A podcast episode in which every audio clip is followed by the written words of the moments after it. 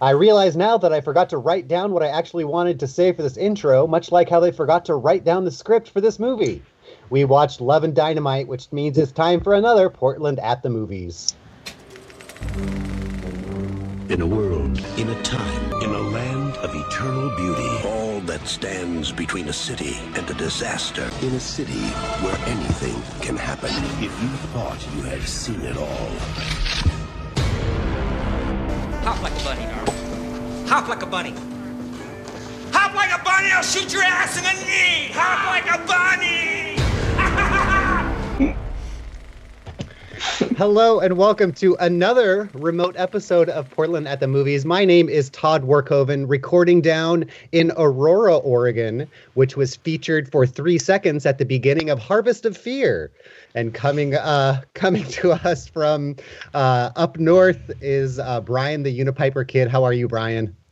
I'm hopping like a bunny. nice. And of course, Mark Middleton working hard to get all this technology wrangled. How are you, Mark? I, I'm doing fine. As soon as we went live, uh, our live stream crashed, uh, and we brought it back up before the end of the clip. So uh, Oh, those nice. people on Facebook missed about 10, 15 seconds. Oh well, they It's are poor for it. Uh, this month we have a movie called Love and Dynamite. It is a movie directed and written by uh, Stephen Miller, who, uh, if you listen to last month's episode of Portland at the Movies, you will remember was the director of Back Time, uh, a movie we all we all quite enjoyed, and so we decided to go through his his filmography of three movies uh, and do Love and Dynamite, which uh, I'm holding here on VHS, which was the copy we were able to we were able to watch. Uh, the movie stars Dan Haggerty of uh, Grizzly Adams fame, uh, which I realized I never watched, and I always get that confused with the guy from Gentle Ben who has that reaction gif of like the loving, approving father. Yeah, Gentle Ben and, and Grizzly Adams were contemporaries, and they both had grizzly bears named Ben on their show. oh, did they? Yes, I watched Oh them wow, both. were they were they extant stories before that, Nope. or was one like a, a No, it was. quick? We need to also have a show. eh, that's what I think. You know, they were just Okay, they lived in the Everglades and had a grizzly bear, you know, like you did. and so I think they were Like- trying to get the like the- Tiger King. the flipper slash Grizzly Adams mesh. this '70s show where every every co-star had to be a wild animal. Did you catch how they had to work in the one line referencing Grizzly Adams in this movie? yes, he was big. It was grizzly. so, uh, who wants to set up this movie? Because I don't. I don't. I have a question. Okay. Could you read the first sentence from the description of the movie on the back of your VHS tape? Uh, yeah, I'll just actually read the whole thing because it's not very long. So it says in the action comedy Love and Dynamite, Dan, uh, Dan Grizzly Adams Haggerty plays Burl Woods, a divorced husband, loving father, and outraged bomb builder. With his sexy daughter runs away from home, pursued by a sleazy private detective, Burl, hi- Burl hires ex-cop Hugh Kelso uh, and his shy teenage son Zach to find and protect her.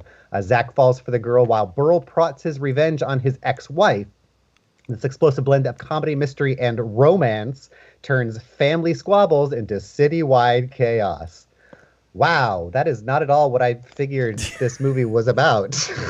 That is what I think they were going for in making this movie, but failed spectacularly. right, and uh, like I mentioned at the at the beginning, there was a framework I think for this movie, but they forgot to write out a script and sort of and i actually uh, had time this past week to contact david walker who of course shows up in the final the final scene of this movie uh, to ask his um, memories. So uh, maybe i'll get to that first the first little tidbits of his right now. So let me let me see here Uh, he's actually never. I sent him a link to the movie, and he said, "Oh man, I never saw this movie all the way through, and I tried, but I couldn't even make it all the way through."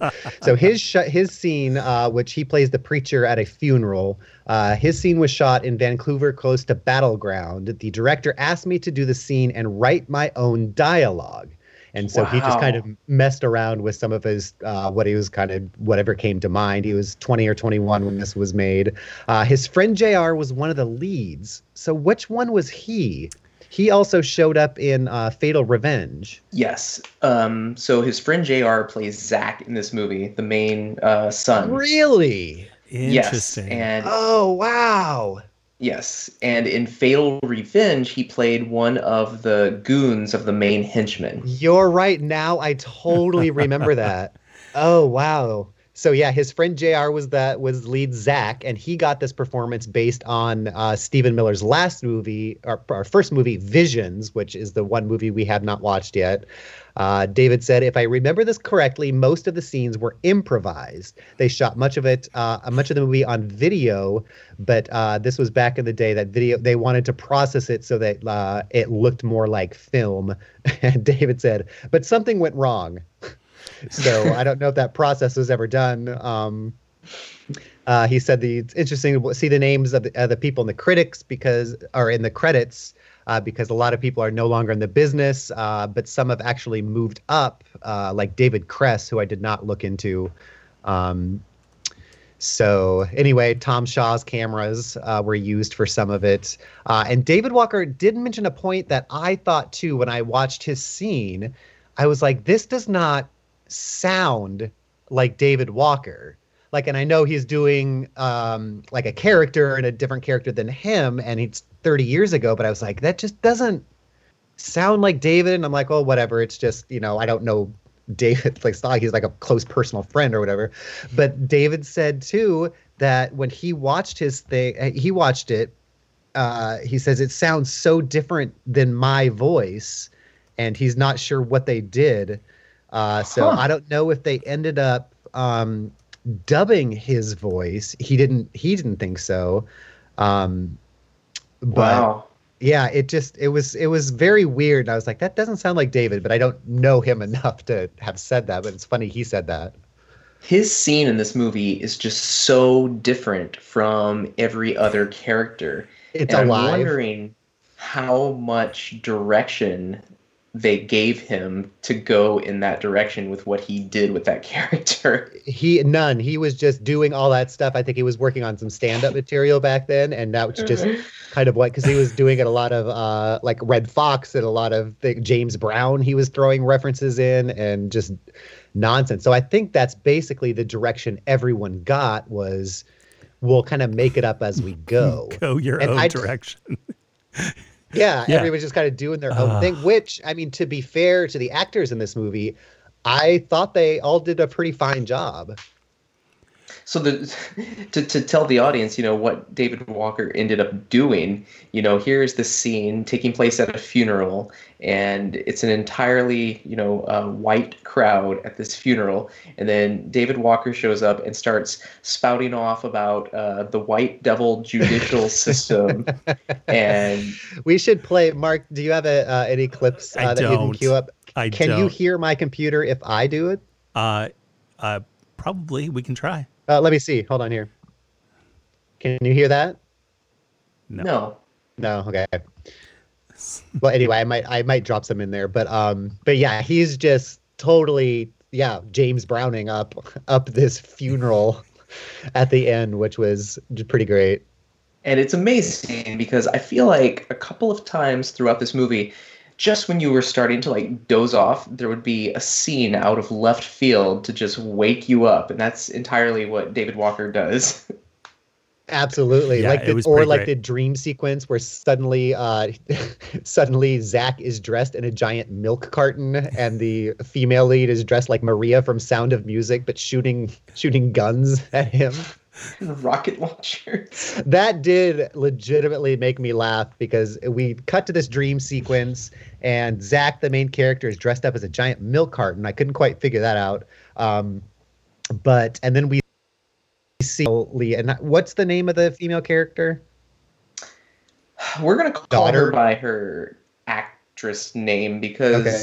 the story will come back to that. So her name is Dana. We'll get back to Dana later. Okay, so yeah, Dana is dressed like Maria from The Sound of Music, and they're um, running to each other in a big field, and it's all cute. And, but then uh, Dana pulls out a gun and starts chasing him, and it's funny. And then it's just a wide shot where she chases him in the milk costume ac- all the way across, and then they come from the other way, and she's in a tank shooting a gun and then it escalates once more where she's running at him, running at him with a bazooka and like blows him up. That made me laugh. I had I admit it. It. It very much reminded me of the scene from uh, his next film uh, that we watched last month, Back Time, uh, when they were just suddenly in the gorge, running around and playing. Oh right, he does. He does love his nature his nature montages. Uh, but there were some I I legitimately funny moments in it, and I just kept thinking like it was fairly clear that you know people were kind of improvising and riffing off each other and if this movie this movie needs um Topher Grace to come in and do a phantom edit of this because this would make like a really funny like 25 minute short film. Yeah. And I felt bad because I felt like the actors were hung out to dry. Like they were just told to like, keep riffing, keep riffing, keep riffing. And so you do thinking that they'll cut around, make it snappy, make it look No, no. Uh, when they were doing this, the stakeout and the and the son and father, you know, PI team are in a car. Wait, you know, you can just tell that they were just stuck in a car and all right, make small talk and yeah. and they And it, it was did. the small talk was like super traumatic though because it's the father and the son and the son's like oh so uh you never loved me and blame everything on me? And the dad's like well to be fair i also blame your mom for everything. And the kid's like what what? And he's like you know for everything. Well for what dad? Well for anything. It doesn't matter. I just blame you and i'm like what is going on? Like what are we gleaning from this conversation? It's terrifying uh, I did find. Well, I, it is worth mentioning too that the father. So I guess Brian, do you want to set up this movie? I guess we never got to that point. No. Um, okay, so the setup is that we have uh, our main protagonist, um, who I do not know his name, but uh, easily enough, he has a he only has one arm, so we can just call Hugh. him the one arm. Hugh. Yeah, Yes. Hugh is his name. Okay. Hugh. Hugh, the one arm. So it's actually starts. Um, I should back up. It starts uh, with Jr. Um, the, playing the son Zach, and he's writing a story. As in, maybe he's writing the script for the movie that we're actually watching. Well, he Um, it didn't has do that very- because this movie had no script. I think what they were going for was the Ferris Bueller setup. Okay. Um, yeah, I wasn't giving- sure. I wasn't sure if that setup of him at the typewriter saying like this story is about my dad my dad's on a stakeout. I didn't know if that was supposed to be like oh this whole thing is fake or if that's his therapeutic thing of like turning a, a traumatic situation, you know, and, and art therapy or whatever. So I couldn't quite figure out what we were supposed to believe there. Yeah, I think it was supposed to be that he is telling the entire story like after it has all taken place. Um, Okay. He's typing it into a computer, and it, it cuts back to uh, the moment where his father lost his arm when he was a, a police officer, and he was on a case at the uh, car wash at 82nd and Gleason, Oh, is that what which that they was? Yep. specifically Oh, I call missed it. out. Yeah, he, he does, and that is a real car wash, and and they shot it at that real car car wash. Is that car wash still there? Yep. Yeah. Oh wow. a Washman at 82nd and Gleason. That's Um, funny. At the end of the movie, in the credits, they give a special thanks to Hanna Car Wash. And I did a little research and found out that uh, Hanna w- was this guy, the last name of a fellow who owned uh, a car wash empire in Portland. And he designed all of the equipment that he would then sell to other people to install into their car washes. Oh um, and then- wow. Later in his life, he uh, went on to help start the car wash. Uh, uh, Washman car wash empire here in Portland. Wow. So he, I wonder if the, his dynasty was toppled by the Katie family of Katie Car Wash, because uh, Mark, actually, you and I used to Yep. uh, work do marketing with them, but I think Katie Car Wash is only in a certain area, and like there's a big turf war, I think, between the car wash dynasties. So maybe someday someone will make a movie about that. Didn't we make an ad once that they pronounced it wrong, like caddy car wash? They yeah, Caddy Car Wash, And and I had to go back and tell them to redo it. That was a fun day. client freaked out, as they should. Uh, Um, Anyway, so yes, uh, uh, yes, so Hugh, the one-armed Hugh, uh, but at this he, he he has two arms at this point, um, and he's he's on this case, and he he comes up upon a car. This is at night, and he gets sucked into the car through the window somehow. somehow. Am I am I remembering that? Yeah, he, or into the trunk. Well, not into the trunk, I guess, because he ends up No. inside the car. But yeah, it's like he's looking in the window, and somebody pushes the button to turn the car wash on, and that sucks him into the car. So maybe maybe we're led to believe he's bumped in by one of the pieces of machinery. Yeah. So then he rides through the car wash, and when he comes,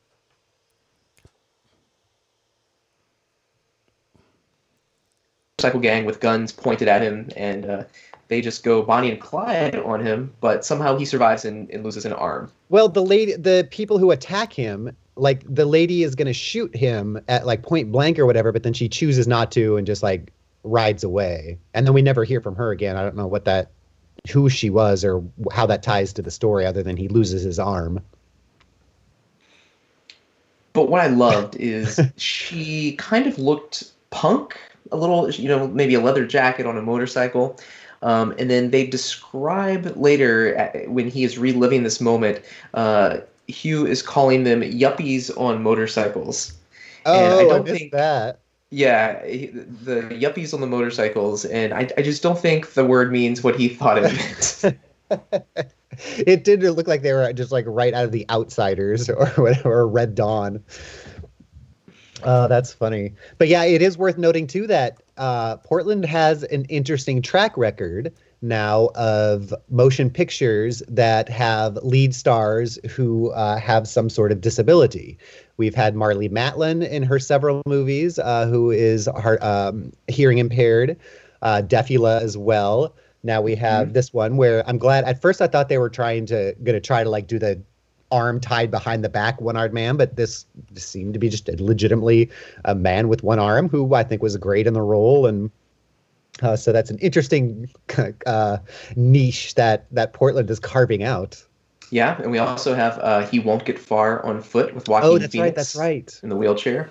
That's right. Wow, what a that, that what a legacy we're leaving that we're that we're finding here. I did laugh. So at the very beginning, we're introduced to this family. Like I said, the father is the is the one armed man, the uh, the kid, and then the wife, and it's kind of showing that the dad has been depressed since he lost his arm the year before and is trying to get back on his feet and they're all at breakfast and the, and the mom and the son are trying to encourage the dad you know just get back out there and get you know get here's the wanted ads get a job.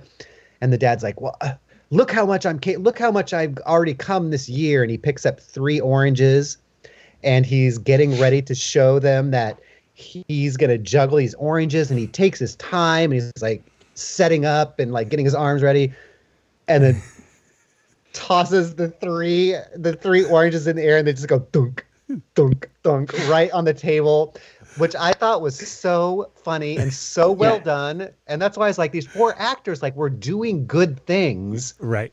it just needs to be like carved out. It's like when they ask Da Vin- like Da Vinci how did he carves out of Mars. He's like, well, you just carve the parts that aren't the elephant or mm-hmm. whatever that old quote was. These these guys The needed someone to carve the parts out that weren't comedy.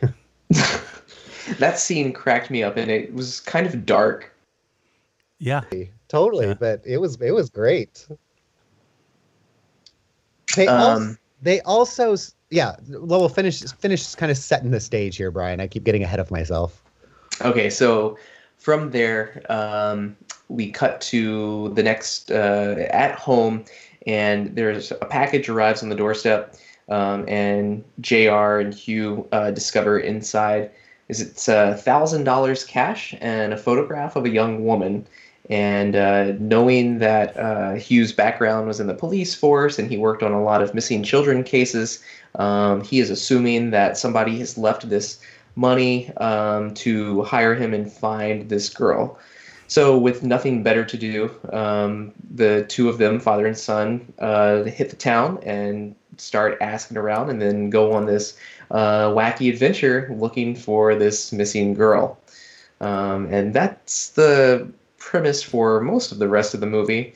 Um, but uh, we eventually learn that um, the girl is uh, on the lam, sort of, because her father is uh, likes to build bombs, and um, his father is trying to uh, kill her mother, um, and they are currently divorced, and the mother is soon to marry her lawyer um, for the sole purpose of stealing the money that is due to the girl when she turns 18. Oh, Um, what? Really? I- I, I didn't didn't catch any that. of that. I didn't catch it that. I watched this movie twice. I did too. Um, and I don't know. Uh, you, you have to read between the lines a little bit. Yes. Read between the improv. uh, did either of you recognize there's a comic book store uh, in one scene? Did either of you recognize that? I did not recognize it, Okay, but I'll- um, I did I'll- figure out where it was. Oh, Todd scrambles. I know. Uh, where is that at? Uh, it was a comic book store called Apache Books, Okay. um, and they're no longer around, but they were at 36th in Division, okay. and they were also given a shout out in the credits. And that's Okay. was I, did notice. I haven't re-looked at the the end credits. The end credits, by the way, they run twice at the end of this movie, not as a mistake. They run the No. full credits. There's a little Marvel Cinematic Universe post credits something or other, and then they play the full credits again. Which is insane. And still this movie is like barely 80 minutes long. I've never seen anything like that in another movie. Like that, That's that is a cinematic first. like usually in a case like that there'll be like the credits they'll show like the main stars then there'll be the post-credit scenes and then it's like cinematography like all of the rack catering and all that but this one was literally just the full set of credits t- twice and I don't know if they did it as a joke. Um, and if if it was intentional as a joke, it was one of those jokes that like they were committed to because you know you have to sit through five minutes of credits again, and the joke doesn't get any funnier. i literally think that it was just to make the movie longer than 80 minutes so that they could sell it to a distributor Yeah. That's, I mean, that's the only that, and that's the reason why it's not cut down any more than it. I mean, they literally used every That- frame of footage that they mm-hmm. shot for this movie. that makes a lot of sense. The entire movie, I was, I, I felt like this was what was left on the chop, chopping room floor. Like it just, it, it didn't feel like an edited movie. It felt like all the scraps left behind of a of a movie. Right. So oh, you, yeah. you remember when uh, Anchorman came out, and then they were able to create an entire second film from everything that was cut from Anchorman. Yes, That's like this movie, but we only got we only the cut cut the sequel. cuts. Like it's kind of like what I I don't know if this is a real term or not, but like what I would think of would be called assembly footage is when you like like I was working on a video yesterday where I just kind of imported all of the raw footage and I sort of put it in the order that it's going to go. You know, I haven't gone through and actually edited it together yet. I've just sort of assembled the framework for where I need it to go and they were like, "Oh, oh, I guess we're done. We've hit 80 minutes. We might as well sell it." Look, Ma, a movie. there was another moment that I really so as this movie unfolds, our dad and son PI team go look for this girl. There's also another private investigator doing something, but I'm not sure what he is doing. Yeah, I so I I uh I mind mapped this movie. I figured it out. so uh the second private eye team was hired by the stepfather uh, to find the girl because she goes missing because she doesn't want her creepy soon to be stepdad to steal her money. So he hires that private eye firm to track her down. Um, and then Oh. our uh, Hugh, the protagonist, was hired as a private eye to also find the girl independently by her real father, Dan Haggerty, Grizzly Adams, the Unabomber. Right. Who is in this movie, I would say conservatively, Mark, how what would you say? Two minutes? like He- that's he if is you not count movie very the much. bombs that he's setting off. Like he's not in it for definitely not more than like three minutes. but he is listed as one of the producers, Executive which producer. shocked Executive me because I thought, well, it makes He put sense that they had in. like, I mean that. uh oh, Yeah. It, uh, can you hear me? Uh, yeah, again, okay. it dropped out for a second. Yeah. The uh, executive producer is just somebody who put some money towards it. but they, it surprised me that like usually like if he it would make sense if he wasn't the executive producer and they're like hey dan haggerty we have $40 and dynamite can you spend a couple hours and we'll film you and that sort of thing but like to be in the producer part and barely be in your own movie i, th- I thought was very strange I'm wondering if they did that in order to help entice him, and then they were like, "We'll give you an executive producer credit, and you'll get some royalties." and that way they could sell it under his name as well Yeah. wow Um, but that does speak to uh, this director's MO seems to be spending a good chunk of change on one recognizable name and then building a movie around that. that's 'cause right that's almost- because it Mm. was Tom Baker in uh, Back Time. Wow, you're right. Stephen Miller, we've underestimated you again. He knows what he's doing. He knows what he's doing. We need to find him down. I'm hoping because I'm going to put this. Uh, I'll put this full movie on the Portland at the Movies uh, YouTube page.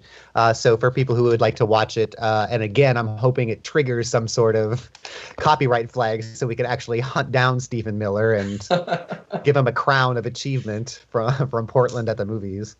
And then one day we have to uh, add in there too. It will be available at Movie Madness when we can uh, leave the house again. That's right. That's right. All three of of, of his his trilogy, the Miller trilogy, the Miller. They're gonna have to add a Stephen Miller shelf at Movie Madness when we get done with them. Absolutely. well, a shelf that holds three movies. Um, there was you know, another. oh, go ahead, Brian. I, I was gonna say I picked up on another uh, director trademark in this film, um, and that seems to be uh, the the idea of a silent sidekick type character. Um, remember we had Zymo, the the small person in in the Yeah. back time. Hashtag And in this is movie- Zymo? in, in this movie, we get uh, the silent um, junkyard attendant Oh, that's We right. Do. Yeah. who also acts as somewhat of a comic relief. He does. Yeah, So Dan Haggerty's bomber character works at a junkyard, and at the junkyard, there's like this other huge bearded guy who does not speak. That's right. And they treat him like he's like an animal, kind of, because when our main, our when our dad, private investigator, comes to look for Dan Haggerty, the guy, the junkyard helper, is just staring blankly at a television and like doesn't understand when the PI is like, "Can you turn the TV off or down?" or and he's just like, "Uh." it was so weird. You know you're watching a Stephen Miller film when Uh, I we we we could add this to our the movie madness is the the a little card you know like the tropes of Stephen Miller. Gosh, this movie, you know, when this movie works, it really works, and when it's not working, oof, it's does not work. It does like well, I'm looking back at, at my notes and there's a scene uh, in a plasma donation center where we kind of open up the scene on this guy that looks like Hall from Hall and Oates. yeah. or and so he's like oh man you know I- is it gonna hurt he's like concerned about the pain or whatever and then a fight breaks out between the private investigators and someone I, I don't even know who but like the tables get pushed over at the plasma center and then they literally have a food fight but with blood bags which was amazing I, again, I've never seen anything like that in any film ever. It was wonderful. Like- I mean, it was like a good old fashioned pie fight, like blood it was bags in water her balloon face. blitz with blood, bags. blood, blood bags. So there was almost more blood in that one scene than like in Evil Dead. There was a lot of blood. It was so great, and they threw a guy out the window and like actually did like a broken window thing, and so they paid for that, which I thought was pretty great. And then at the at the end of the at the, at the end of the blood fight, the runaway girl um, uh, holds everybody at the plasma center uh, at hostage, and like points the gun at their head, and they all cover their head, and then she points it down at their crotch, and they all cover their crotch, and they do that like four times, and that got me to laugh too. I thought that was hilarious. And then she tells everyone in there, "Put your hands in your pants." Yeah, Like ins- instead of putting your hands above your yeah. head, no, it's put your hands in your inside pants. your which was great. Hop oh, like yeah, a uh, that whole scene was insane. Yeah. Watching that scene, I couldn't help but think like it's a good thing this was not set at the donation bank from Frozen Assets. It would have been a very different water balloon fight. Ooh. Oh, boo. yeah, so there hi- we yeah, we keep saying it, but there are there are nuggets in here that are good and the like we the acting is good and for it's it's just a shame it, it was taffied out to this length. when it was really boring, those terrible improv scenes, to me, it, it, it had very much of a Homer and Eddie vibe. That's what I felt like I was watching. Wow, a, a damning con- condemnation if there ever was one. that a movie has Homer and Eddie vibes to it. I, I feel like a lot of the vibe was driven by the the soundtrack. Uh, can we talk about the soundtrack for a little bit? The, the- Yep. It was it was nonsensical at points.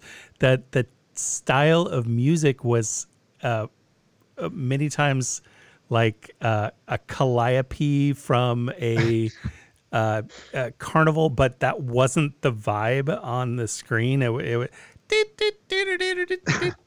was like what you're having dialogue between private investigators right now and not uh, I did I did hear and there was I I forget now what the other song is, but there's another uh there's another song that they play in this. Um and I think a lot of that it was just music that they could use. But I will note that when I posted this on uh, on YouTube, the the YouTube copyright robots uh, co- uh, flagged me for let's see, one, two, three, four, five, six, seven songs, all of which, uh, six of which are by Paul DeLay, who I don't know, uh, and one Oh, guy named wow. Chris Marshall. So I have a feeling he is friend of filmmaker Paul DeLay because that's all Yeah. the music that was used. So that's entirely what they did in this movie, and we've seen this in other films too, where you know the director knows somebody who has a band, and then Yeah. they just let that entire band be the soundtrack for the film. And in the credits, it says music by the Paul DeLay Blues Band. Oh, there we go. You know, Wow, but yes, sound sound also wasn't great. Like there wasn't a lot of like you would have a scene like the scene in the car wash, for instance. There was no sound. Like the the guy gets trapped in his car and then goes through the car wash in the car, and there's like no sound for the car wash. Like you barely hear it. It's like there you can kind of hear a washing machine like a block away, and then that's it. So it another way that the film just kind of seems unfinished. I think this the music that would have been much better for the blood bank scene, like if they just had the Benny Hill, you know, yakking Yeah. sax, that would have been perfect. Uh, totally.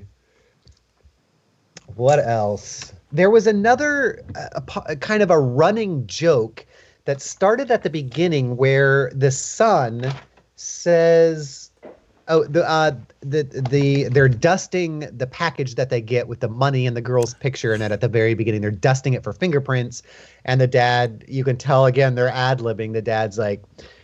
and they use the mom's makeup. They put some dust some makeup on there and use like the brush or whatever from the makeup kit to see if there's any fingerprints.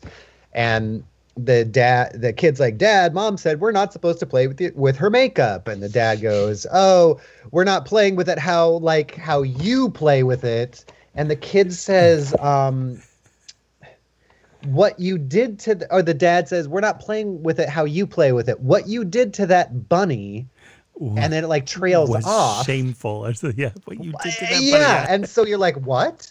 But then later in the movie, when the son finds the runaway girl at a laundromat, the girl pulls out uh, mace and like threatens with him, and he brings it up again and says something like, um, "Oh, Oh, um, yeah.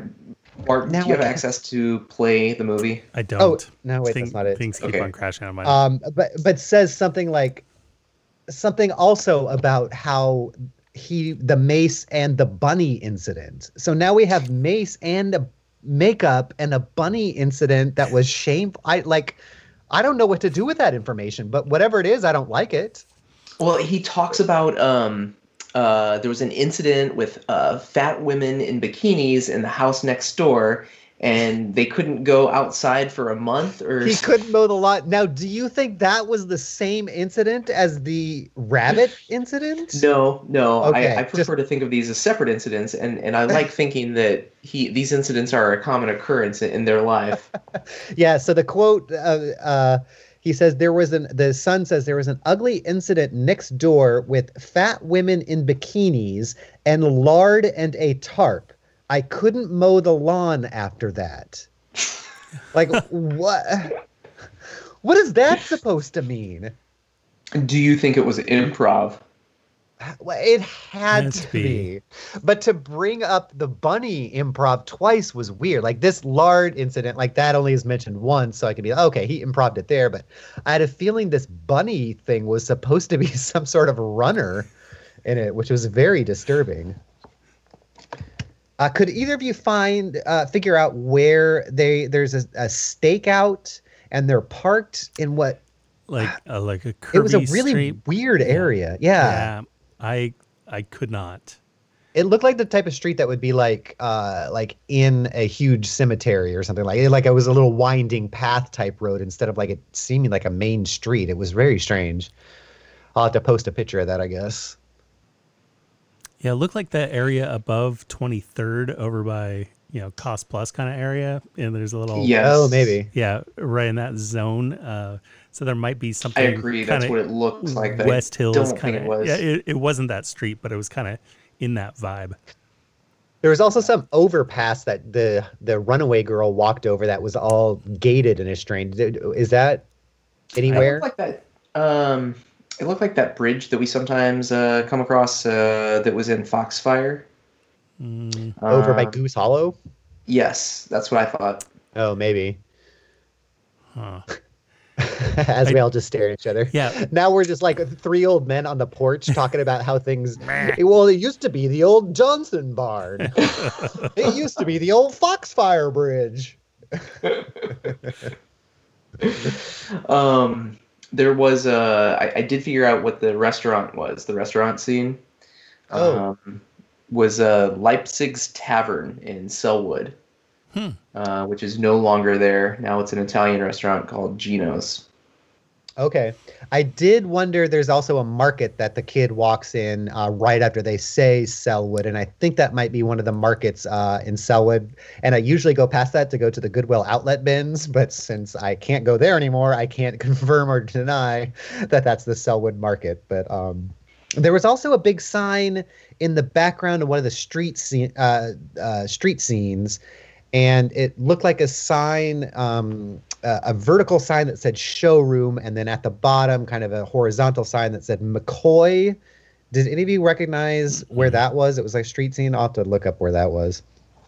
Um, there was another part that did make me laugh though. So, um, so Dan Haggerty through this whole movie wants to kill uh, his ex-wife, who is the runaway girl's mom. And at the beginning of the movie, Dan Haggerty blows up the mom's house and kills the mom's new boyfriend, fiance. Um, and so Dan, I guess, throughout this movie, sets off a couple other bombs. He puts a bomb in the casket of the dead fiance was that to kill the mom? Like The I fiance, couldn't yeah. figure out. Yeah, he and he went to the cemetery to do that. You know, he was sitting in the limousine.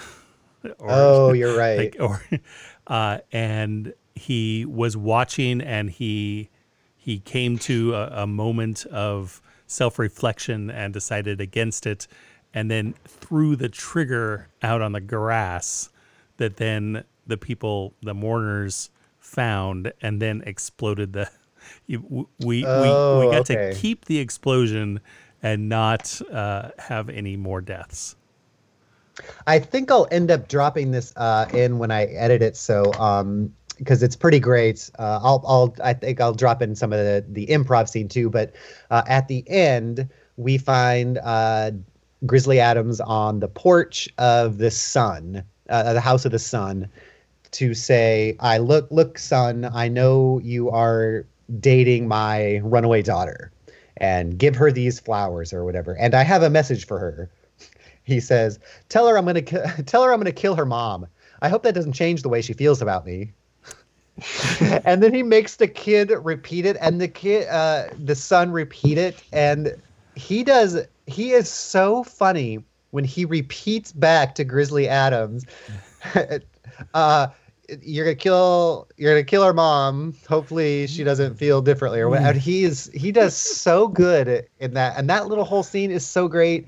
And then you hear uh the answering machine recording of the mom the runaway girl's mom. And the answering machine message says i'm not home now because my husband blew up my house. Leopold is dead so the wedding is off. But if you'd like to go to his funeral It's Wednesday.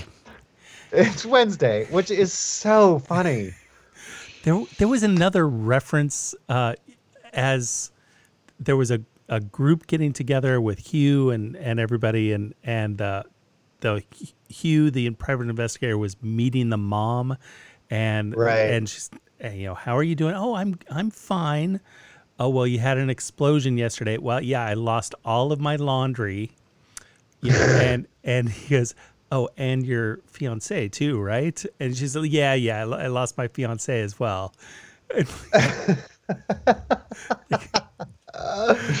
Uh, so I it it was interesting, and I, we keep saying it that the performances, especially for a movie of this budget and kind of this caliber, like we've seen so many on our list where the acting is just garbage from everyone.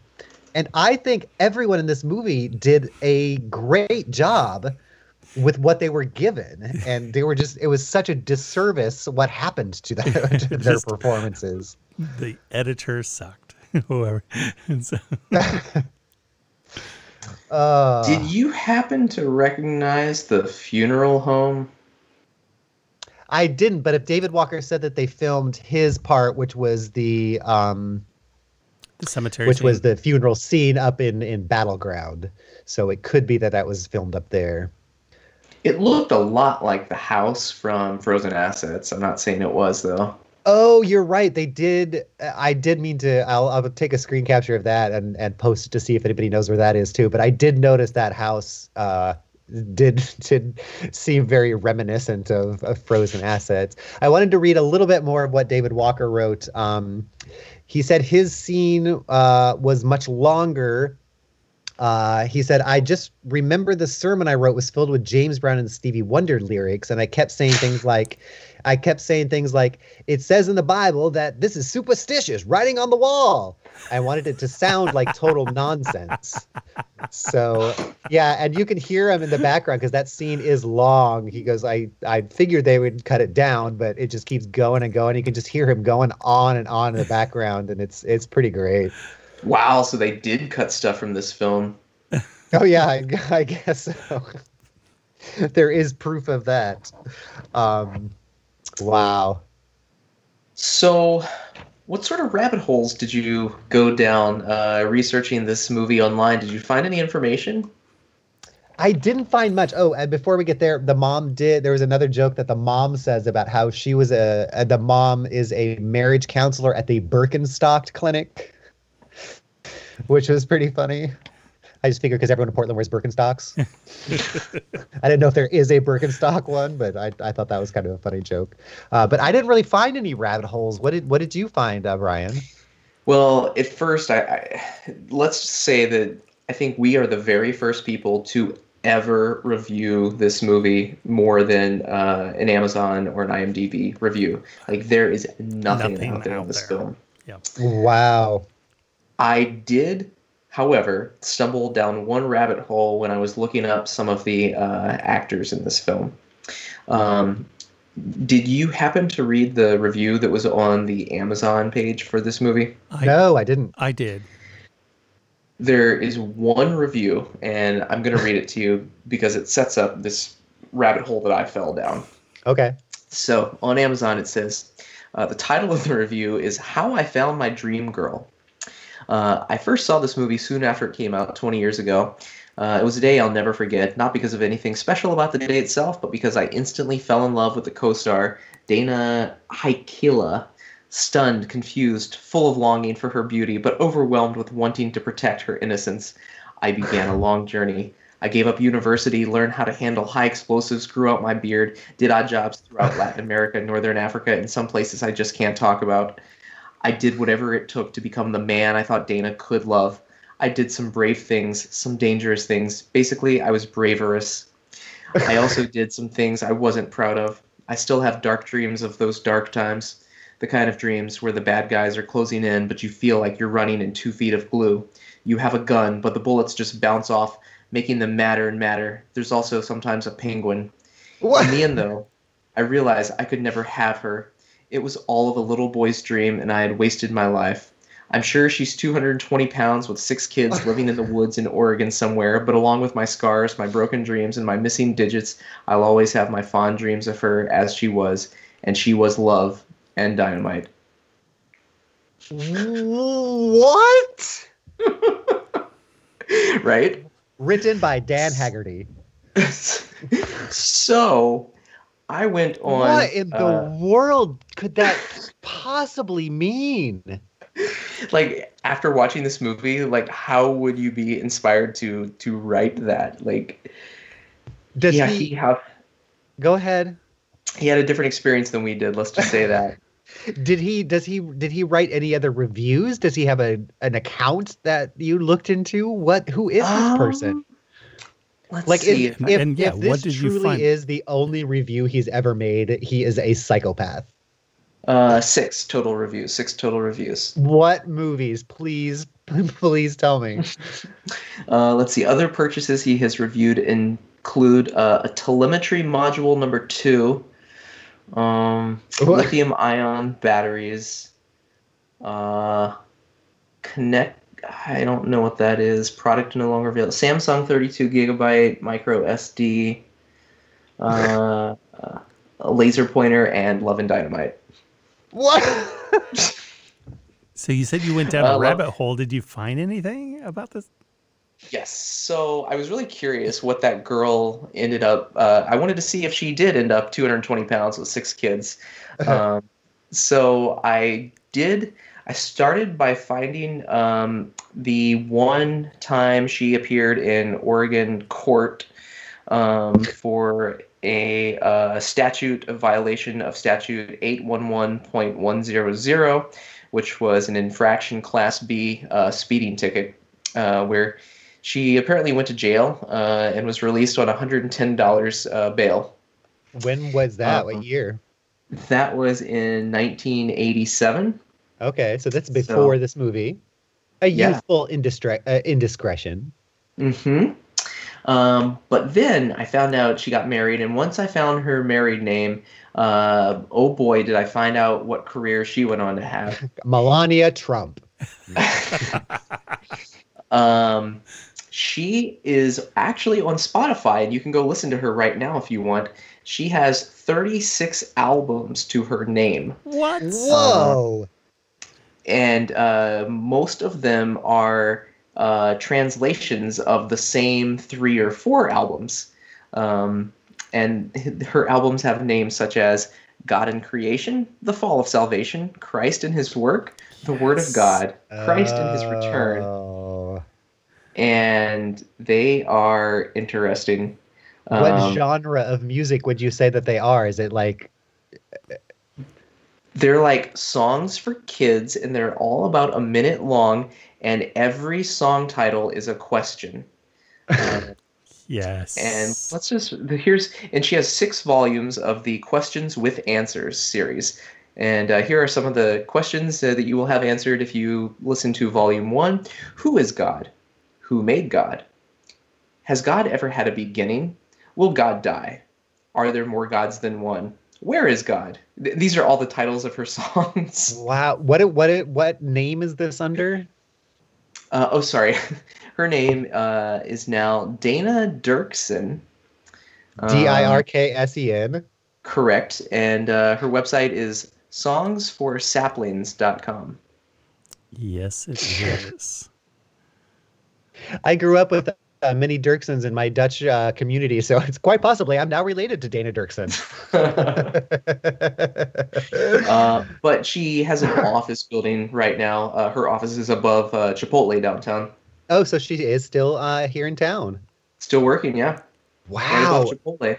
it is possible well i guess not right now to have her on the show but it is possible to have her on her show wow. And i mean i have no complaints about her performance either. She was great. Uh everybody was was good i thought. Wow. I wonder if she she worked with paul what, what was that musician's name? Paul deluna paul delay. Uh, Paul I wonder if DeLay. that's how she kicked off her her musical career. Um, wow, that's crazy. But I am still way more interested in that Amazon reviewer. I have like an hour's more worth of questions for that guy. Maybe that was her husband.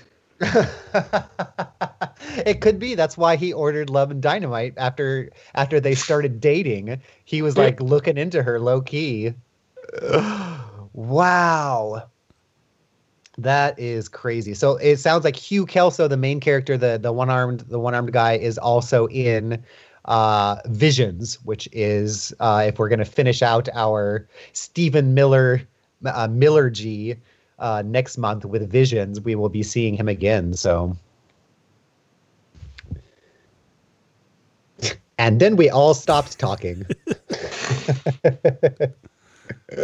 well, any uh, so this this movie, like I said, uh, I will make it available on our Portland at the Movies uh, YouTube page. So look for it there, if it or on our uh, Facebook page, uh, if you are interested. It I think it is worth scrubbing. It's hard to scrub through though, to to like find the good parts because it is. It's like a it's like a treasure hunt. Without a lot of treasure. Maybe I can put some uh, time codes in there for like You- skip to here. You know, it's uh, if you wanna 180 minutes. see. It's 180 minutes long with two sets of of of uh, credits at the end. Spend the hour, watch the movie, the whole thing. Yeah, that's true. 80 minutes long, not 180 minutes. Oh yeah, whatever. minutes. Yeah. Yes, this is a two hour, this is a Hobbit, a Hobbit sized movie. No. Um, so yeah, check it out. I, there's I think it's uh, just like in Back Time we said last month. There is so much, um, not just kind of promise, which I think sounds kind of degrading, but there's so much more here that I think was able to be accomplished. Whereas usually in these movies, we are seeing how incompetent the makers were and how out of depth they were in a lot of things and i just didn't feel that much about this movie. It's not a it's not a good movie. David walker couldn't even make it through it he said. But there is I, the intentionality of some of the things going on in it i think is is really intriguing for someone that only did this three times. So any last last thoughts on Love and Dynamite starring Grizzly Adams as Dan Haggerty? I'm interested to see this through the uh, Stephen Miller filmography to its conclusion. You know, let's uh, we're going backwards. And I, so yeah. Visions is where he got his start. Uh, so I'm, I'm really curious to see where he got his start and see how that turned out. Yeah, and I think we I think this is a step back in quality from back time. Um, Mhm. but I don't know if that's just because of budgetary issues. Like, I just kind of feel like this movie fell apart at the end and it was unfinished and kind of unfunded, is kind of how it felt to me. So I guess we'll I guess we'll see in the in his envisions. I guess I can hold it up here. I have it right on my desktop. So it ooh, it's got a it's got a lady on the front. Everyone can see that. Wow. a lot of. So A lady. uh, let's see if who else has. Uh, it has uh, J.R. Pella and Tom Taylor, both of who were in this movie. It was the dad and the son. So oh, and Tom Taylor is one of the writers of Visions. So Oh. dad, dad is Technically, they were all so- kind of writers on this movie. So It'll be interesting to see if he has one arm in Visions. Well, that's true. Although, are are you are you positing that he really did lose his arm in that car wash accident? or well, did he lose his arm between those two movies? Maybe, Or- maybe. Yeah. That would be that would be kind of crazy. That like, think of any other actor that like you watch their first movie and you're like, "Uh, that's an actor I really like. I wonder what else they did. And there's like in between the mo- two movies, he's one arm short, I guess. Oh, that'd have been great. Like uh, Luke Skywalker That's- from uh, that's what I was New gonna Hope to say. Empire Strikes Back. Instead of the scar on his chin, he just shows up with one arm. but it's barely explained except for a quick flashback and a car wash. You see a Wampa. I guess it's all the same. Uh, well, Unipiper, what uh, what have you been up to? You've been uh, doing lots with uh, Weird Portland United, so why don't you talk a little bit about that? That's right. Um, we are giving out some money um, to folks who are keeping things weird during this time of quarantine. Um, you still have two days left if you would like to uh, nominate somebody to win $500. Um, you can absolutely do that by going to uh, weirdportlandunited.org and uh, checking out the details there of our Keep Weird Alive campaign. Um, and then, other than that, uh, keep your ears open for bagpipes. I'm still making my way uh, through Portland's neighborhoods uh, on my one wheel and spreading some uh, one wheeled uh, music while I still can. Nice, Mark. What about you? When you're not hastily trying to put a show together behind the scenes that Keep involve three technology people. going. Um, yeah, uh, you and I host uh, the Mark and Toddcast, and we talk about Portland and uh, sciency topics. And our most recent episode is about uh, memory and the Olympics of memory and uh, all of the the competitive memory industry. And uh, so, Yeah, which is really fa- word on the street, which I mean, my parents were big fans of that episode. so, and, and I could say it was great because I had little to do with with that one because it was you just talking all about uh, different ways to improve memory and the Memory Olympics, and it was really interesting. So, um, yeah, fantastic. That's at markandtoddcast.com. Um, and we will be back, I guess, next month with Visions. We can be heard on Fun Employment Radio. Uh, Fun Employment is still doing a show every day uh, during quarantine, and they're doing lots of live Facebook and Instagram uh, Instagram events and hanging out and and doing all that. So uh, go listen to them. Um, I know uh, everything I've been reading says podcast listenership is way down because it's a commuter activity and no one's commuting. Uh, but um, if you're like me, who podcast is not just a commuting thing, it's nice to have uh, some of this extra extra entertainment laying around. So go check out Fun Employment Radio. Uh, other than that, um, I will take you out with something or other at the end of this movie. So thank you for listening. We will see you guys next time.